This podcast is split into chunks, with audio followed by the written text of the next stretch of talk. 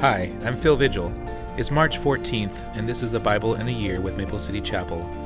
The readings for today are Numbers 21, Numbers 22, 1 through 20, Luke 1, 26 through 56, Psalms 57, 1 through 11, Proverbs 11, 9 through 11. Numbers 21. The Canaanite king of Arad, who lived in the Negev, heard that the Israelites were approaching on the road through Atharim. So he attacked the Israelites and took some of them as prisoners. Then the people of Israel made this vow to the Lord If you will hand these people over to us, we will completely destroy all their towns. The Lord heard the Israelites' request and gave them victory over the Canaanites. The Israelites completely destroyed them and their towns, and the place has been called Hormah ever since.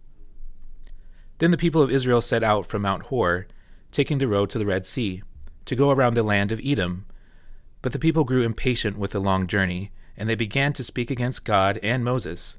Why have you brought us out of Egypt to die here in the wilderness? They complained. There is nothing to eat here and nothing to drink, and we hate this horrible manna. So the Lord sent poisonous snakes among the people, and many were bitten and died. Then the people came to Moses and cried out, We have sinned by speaking against the Lord and against you. Pray that the Lord will take away the snakes. So Moses prayed for the people. Then the Lord told him, Make a replica of a poisonous snake and attach it to a pole. All who are bitten will live, if they simply look at it. So Moses made a snake out of bronze and attached it to a pole. Then anyone who was bitten by a snake could look at the bronze snake and be healed. The Israelites traveled next to Oboth and camped there. Then they went on to Iye-abarim in the wilderness on the eastern border of Moab. From there they traveled to the valley of Zered Brook and set up camp. Then they moved out and camped on the far side of Arnon River, in the wilderness adjacent to the territory of the Amorites. The Arnon is the boundary line between the Moabites and the Amorites. For this reason, the book of the Wars of the Lord speaks of the town of Waheb, in the area of Suphah, and the ravines of the Arnon River, and the ravines that extend as far as the settlement of Ar on the border of Moab. From there the Israelites traveled to Beer, which is the well where the Lord said to Moses, Assemble the people, and I will give them water. There the Israelites sang this song Spring up, O well! Yes, sing its praises. Sing of this well, which princes dug, which great leaders hollowed out with their scepters and staffs. Then the Israelites left the wilderness and proceeded on through Mattanah, Nahaliel, and Bamoth. After that, that they went to the valley of Moab, where Pisgah Peak overlooks the wasteland. The Israelites sent ambassadors to King Sihon of the Amorites with this message Let us travel through your land. We'll be careful not to go through your fields and vineyards. We won't even drink water from your wells. We will stay on the king's road until we have passed through your territory. But King Sihon refused to let them cross his territory. Instead, he mobilized his entire army and attacked Israel in the wilderness, engaging them in a battle at Jahaz. But the Israelites slaughtered them with their swords and occupied their land from the Arnon River to the Jabbok River. They went only as far as the Ammonite border because the boundary of the Ammonites was fortified. So Israel captured all the towns of the Amorites and settled in them, including the city of Heshbon and its surrounding villages. Heshbon had been the capital of King Sihon of the Amorites.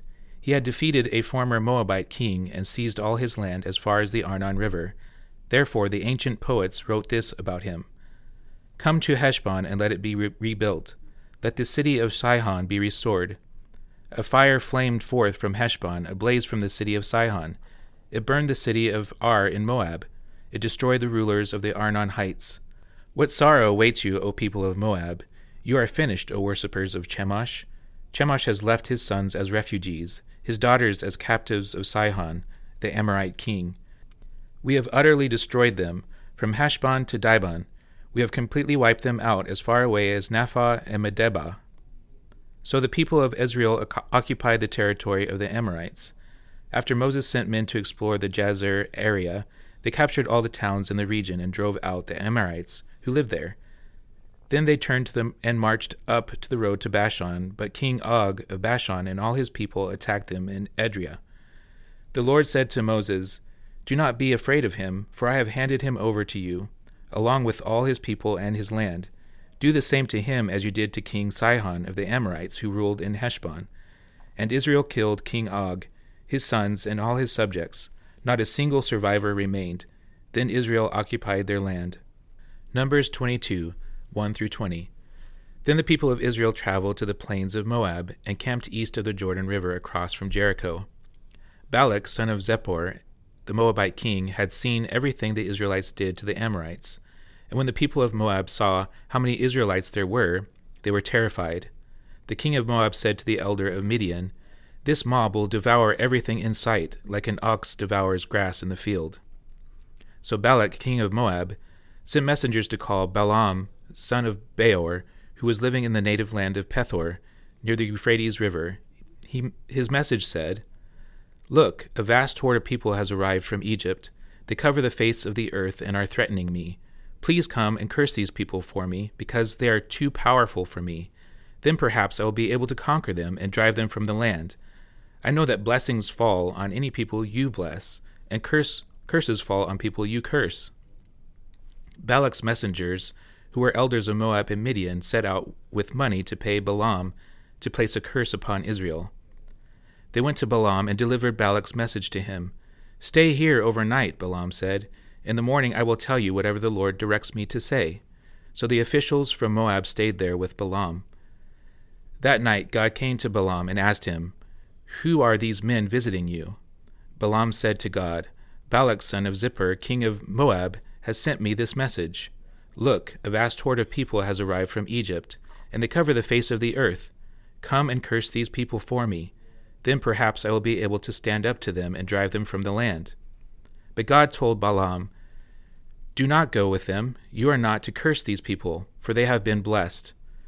The next morning, Balaam got up and told Balak's officials, Go home.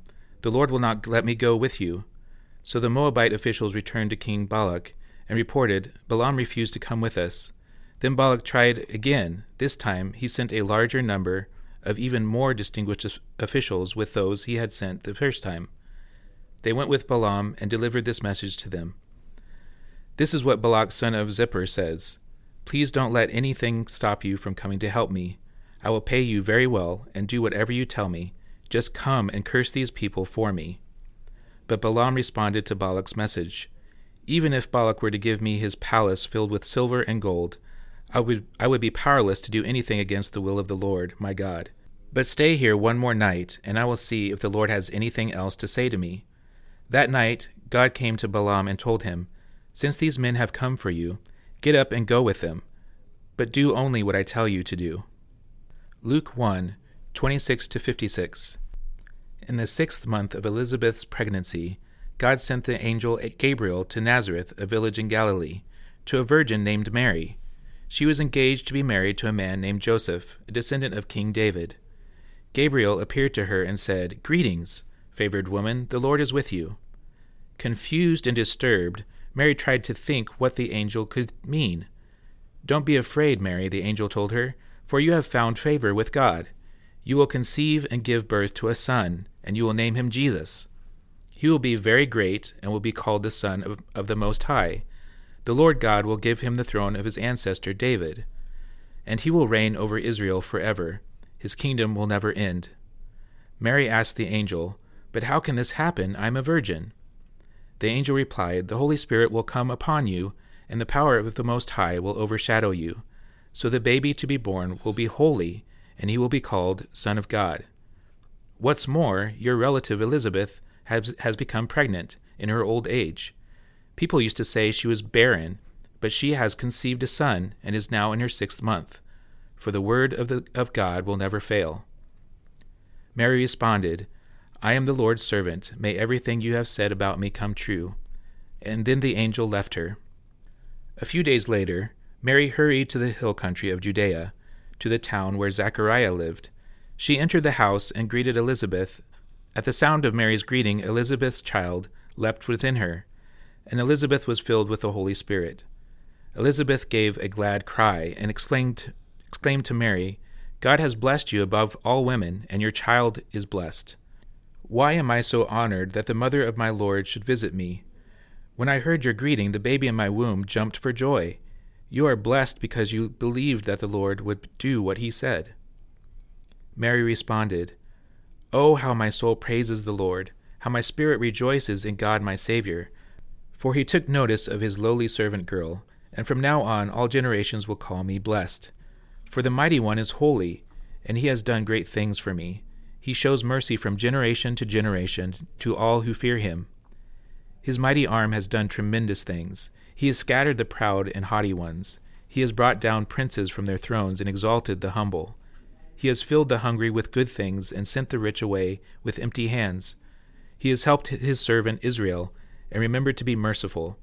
For he, made this promise to our ancestors, to Abraham and his children forever. Mary stayed with Elizabeth about three months and then went back to her own home. Psalms 57 Have mercy on me, O God, have mercy. I look to you for protection. I will hide beneath the shadow of your wings until the danger passes by. I cry out to God Most High, to God who will fulfill his promise for me. He will send help from heaven to rescue me, disgracing those who hound me. My God will send forth his unfailing love and faithfulness. I am surrounded by fierce lions who greedily devour human prey, whose teeth pierce like spears and arrows, and whose tongues cut like swords. Be exalted, O God, above the highest heavens. May your glory shine over all the earth. My enemies have set a trap for me. I am weary from distress. They have dug a deep pit in my path, but they themselves have fallen into it. My heart is confident in you, O God. My heart is confident. No wonder I can sing your praises. Wake up, my heart. Wake up, O lyre and harp. I will wake the dawn with my song. I will thank you, Lord, among all the people. I will sing your praises among the nations. For your unfailing love is as high as the heavens, your faithfulness reaches to the clouds. Be exalted, O God, above the highest heavens. May your glory shine over all the earth. Proverbs 11, 9 through 11. With their words the godless destroy their friends, but knowledge will rescue the righteous. The whole city celebrates when the godly succeed. They shout for joy when the wicked die. Upright citizens are good for a city and make it prosper, but the talk of the wicked tears it apart.